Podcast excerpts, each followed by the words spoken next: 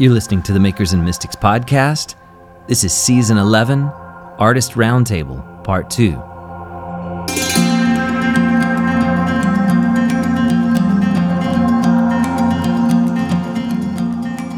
Well, I love what you said about limitation, and that's something that I've meditated on a lot because limitation is such a vital component to the creative process. And it's, again, one of those push pull things where you know the artist's temperament is to go beyond is to go beyond the boundaries is to press the envelope you know and all these things that we're given to do but at the same time limitation is what gives distinction limitation is what gives you the frame in which a, a work of art can exist in and for me, I've often made the distinction between limitation and restriction, and I see those as, as perhaps two different things. But as far as that edge and how beauty doesn't take away difficulty, I think it actually enhances it in a strange way. Sometimes the even the tension you're talking about guitars and things like that, the tension of the string, the pulling in opposite directions is what gives the particular note.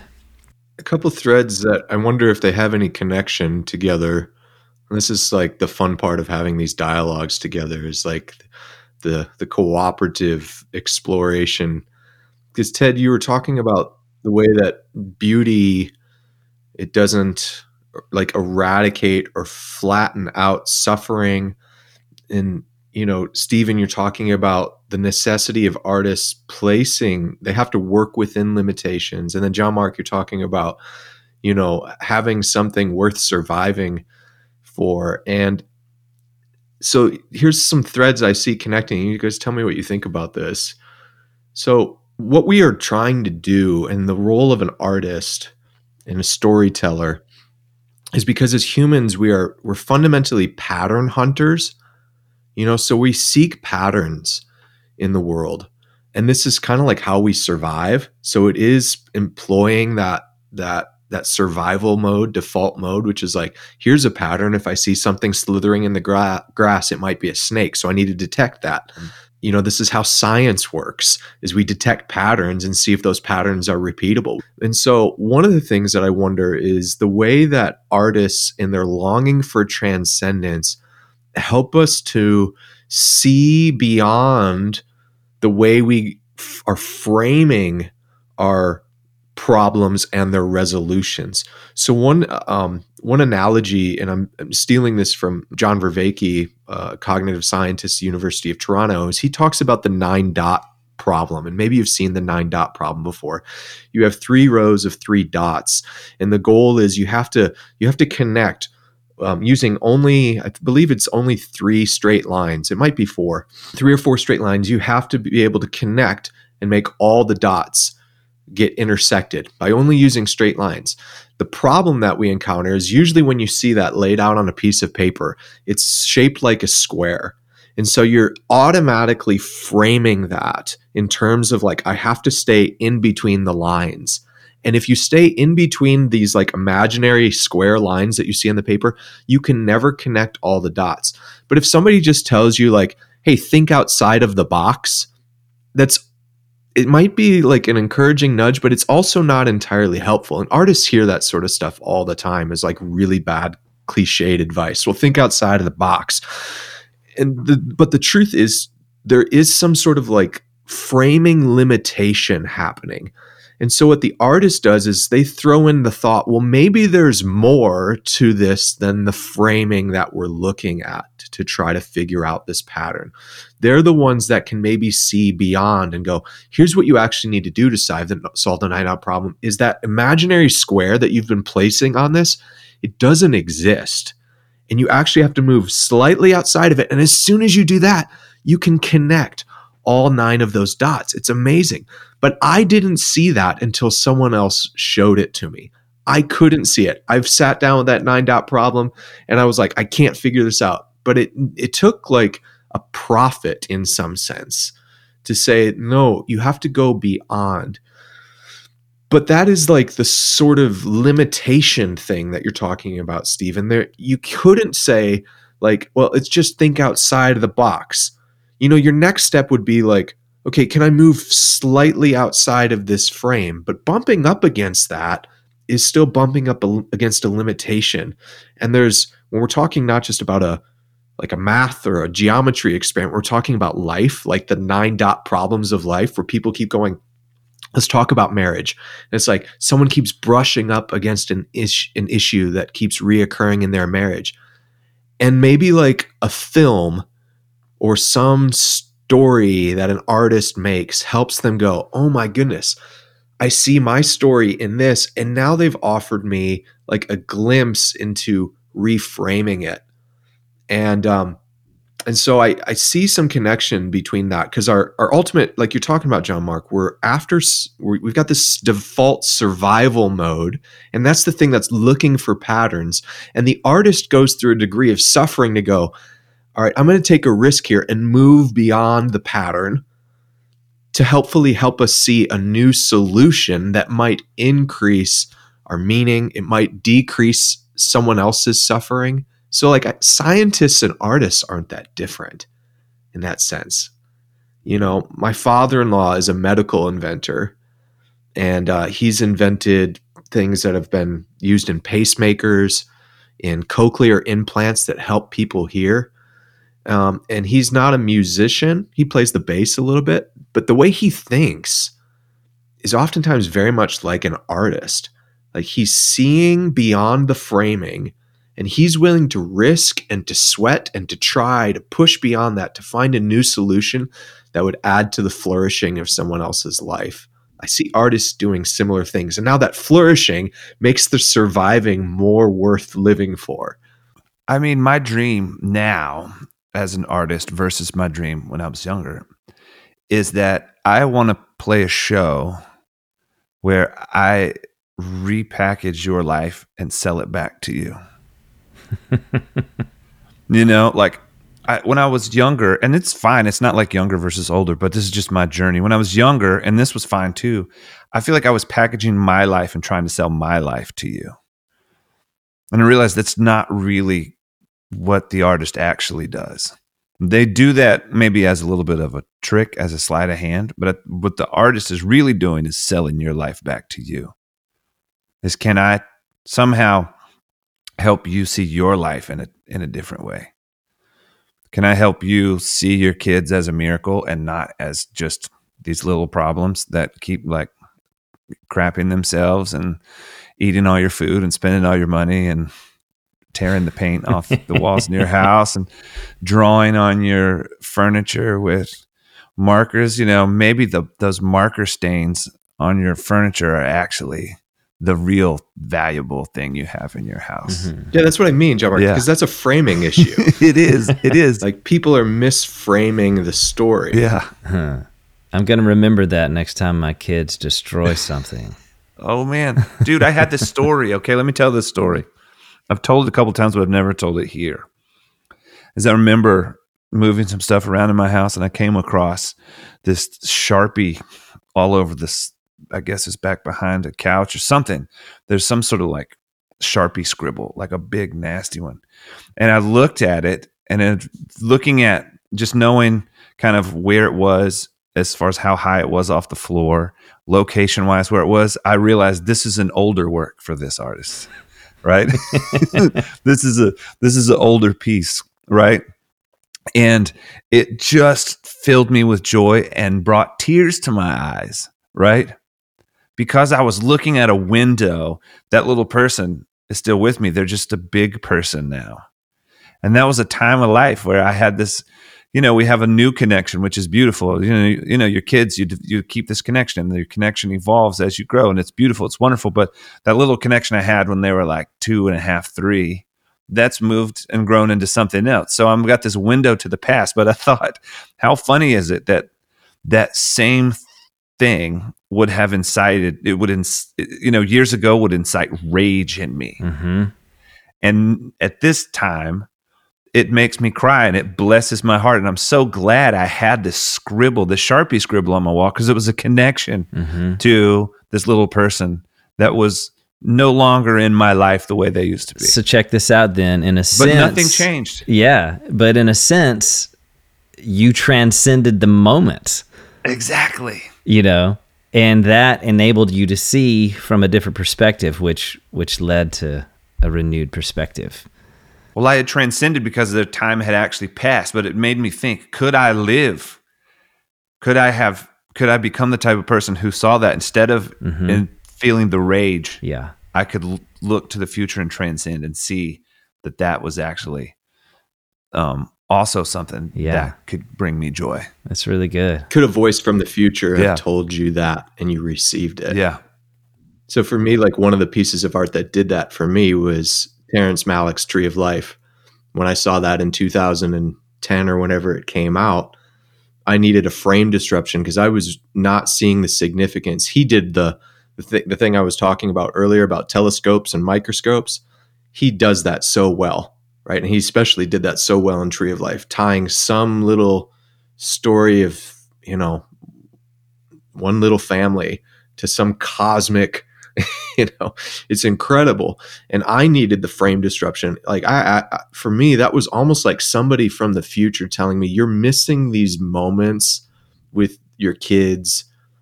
You're missing them. You're not seeing that they're pregnant with so much of god's presence and so much significance. And so thankfully that artist was able to disrupt my frame and enough to produce in me metanoia, Mhm. repentance. Mhm. Like I actually wept through that and repented. Now, didn't come out of it like a perfect parent, but it definitely changed something Mhm. in me. So it was like the artist in that sense was a was a voice for my own future, which I can now look back and go, Yeah. man, I'm so glad I didn't keep living in that mode, which was all like ministry, Yeah. conferences, big, big, big, and then you know I don't know what I'm doing with the vast majority of my day with my kids and my wife. Yeah. You know, I think too, just along that, this is a very important point that I'd love to make is just that I think that what that speaks to is that transcendence is not just about the heightened experience of it itself, but it's about the transformation that it brings back to our everyday lives. It's not just about having this larger than life encounter, but it's about the transformation these things bring back to our everyday life, you know? Well, I want to bring up one last thought for us to consider as we're talking through transcendence and these different aspects on it. But lately, I've found myself revisiting the book of Ecclesiastes. And this might seem like a strange book to revisit in the midst of a conversation on transcendence, but somehow it is making so much sense to me that this book belongs in the midst of a conversation on transcendence. And you know, you've you've got this guy who is basically concluding that all of life is meaningless. And no matter what angle, no matter what turn he takes, all of life is meaningless. He has explored pleasure, he has explored wealth, he has explored fame, he has explored you know, satisfying every whim and need that he has. And after all of that, he concludes life is meaningless. And what this began to churn up inside of me as I began to think, like, well, in one sense, that looks like nihilism. Uh, on one sense, that looks like, well, there's just no meaning in life. But then it led me also to the place of of saying maybe something more that C.S. Lewis would have agreed with me on. But you know, if you find yourself with a longing that nothing in earth can satisfy, maybe it's pointing to the fact that you were made for something else. You know, that there is a longing for something beyond the earth's ability to satisfy. That's that's inherently inside of who we are as human beings. And so I would love to hear you guys speak into that a little bit about how meaninglessness and yet the longing for something greater than an earthly satisfaction how how does that play out in your own life and and what are some of your thoughts when I bring that topic up So here's what's kind of interesting. I've been like thinking about this our whole conversation. I've just been sort of thinking about the temporality of beauty, how uh, things like appear to us one way in one point in our life, and then to like John Mark's point, you move the couch and you see something. And the the biggest difference between between your in your reaction was time. You know, it was this, and you will recall that the the teacher says in Ecclesiastes, God makes everything beautiful in His time, right? yes. And so, w- one thing I wonder about is I just wonder about uh, if the teacher had a sequel, what would he have said? And I do think that that's something we should pay attention to. We should pay attention to the way that time, like beauty, is not atemporal.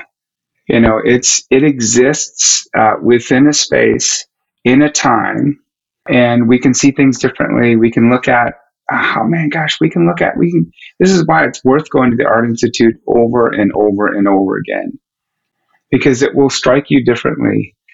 Um, because your life, also the teacher says, your life will go through a series of seasons.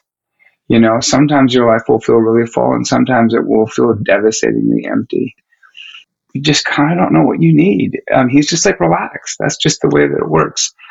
And I guess I, I have wondered about why it is that we value the present moment of an experience of an artifact.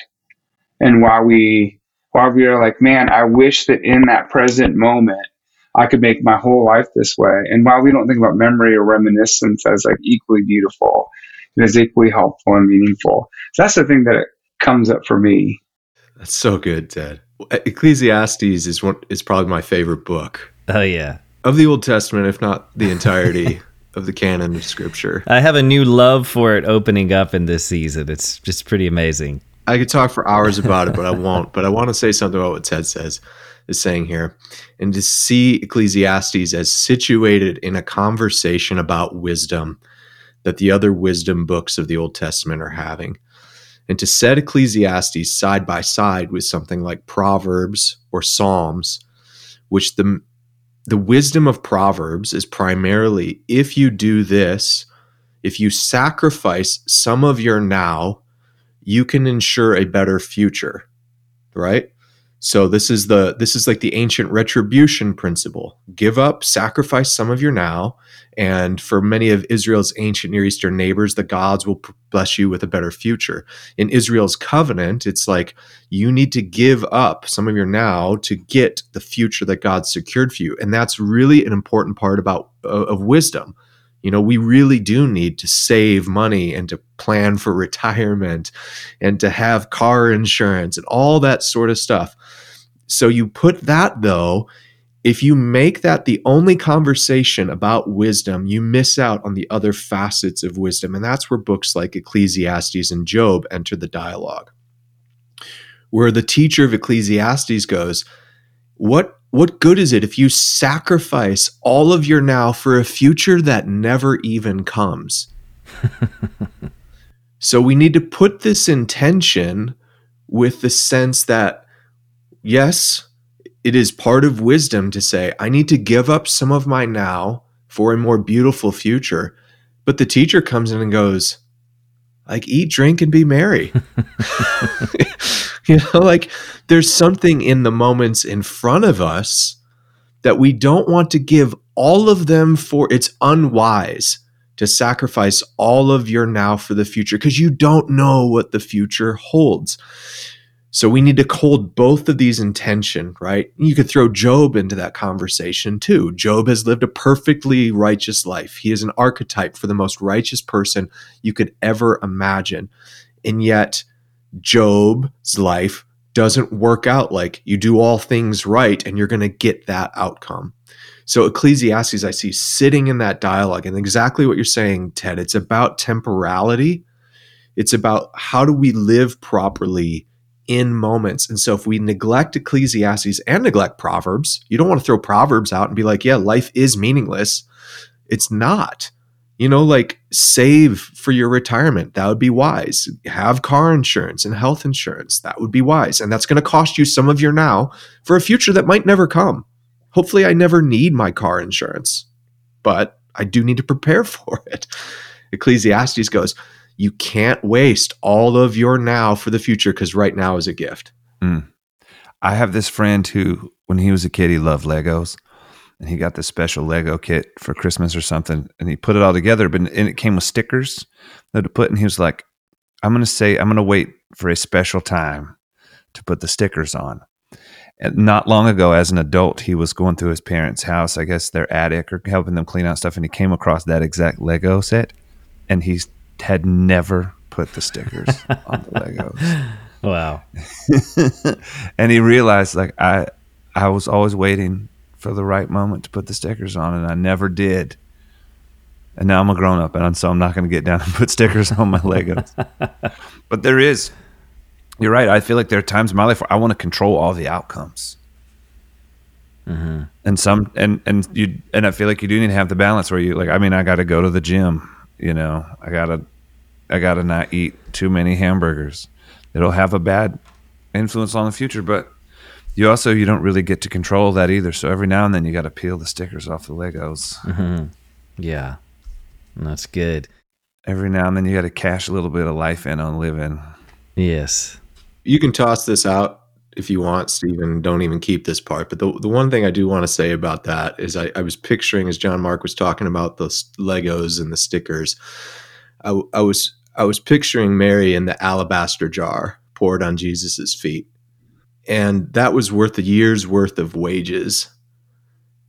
And so it was the proper response in that moment to waste it all because it was the proper use of attention. Mm-hmm. And to what we give our attention to, there's no higher form of worship than attention. Isn't that, you know, isn't that um, Simone Weil, right? Like unmixed attention. Yeah, it is Simone Weil. Yeah, that's right. And so that's that's where we move into like discernment, following the spirit. We get charismatic here with you guys, but it's just good company to do it. Um, it, discernment as to what is this the proper moment to pour out all of that alabaster in unmixed attention and worship. And um, I think if we are fearful of loss, if we're fearful of that, then I do think we miss out. What did Jesus say? Her story is going to be known, mm-hmm. right? I'm paraphrasing slightly, but people are going to be telling her story forever. Beautiful story. What a waste! Mm-hmm. Like an absolute waste. That's that was this perspective of others. What a waste. You're like, yep, mm-hmm. it was. God, the other beautiful, or I, I, hesitate to use the word beautiful, but touching part is that some people believe that she was uh, maybe a prostitute, you know, and that she had earned that money by being abused. Mm. Right? If it was a year's wages and that was her, the way she earned it, she was is is a year. It's a it was a lifetime of abuse in that jar. Wow and for that to be the moment where she just you know and i think we allow the it's very easy to allow the um pain and loss maybe like you're saying paul to keep us from recognizing those moments. Yeah here's the other thing that my friend adam russell likes to say about that episode. Um, remember that she used her hair and so as it's being poured out. Um, that's the thing about extravagant wasteful whatever I mean, like the thing that we pour out, it gets on us too. And I think that's the thing that I love maybe the most about that episode. Not just that it was the proper anointing of burial, but that she she took her hair. So good.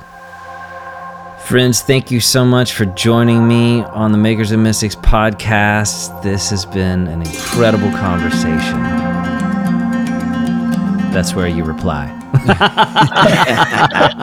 so good to have, so good to be here with all you guys. Let's all reply at the same time so nobody understands. I love it. I always love it. I probably talk too much. No, I just get inspired beautiful. by you three. Uh, there's this group here. You three people are some of the most inspiring human beings I know. That I always.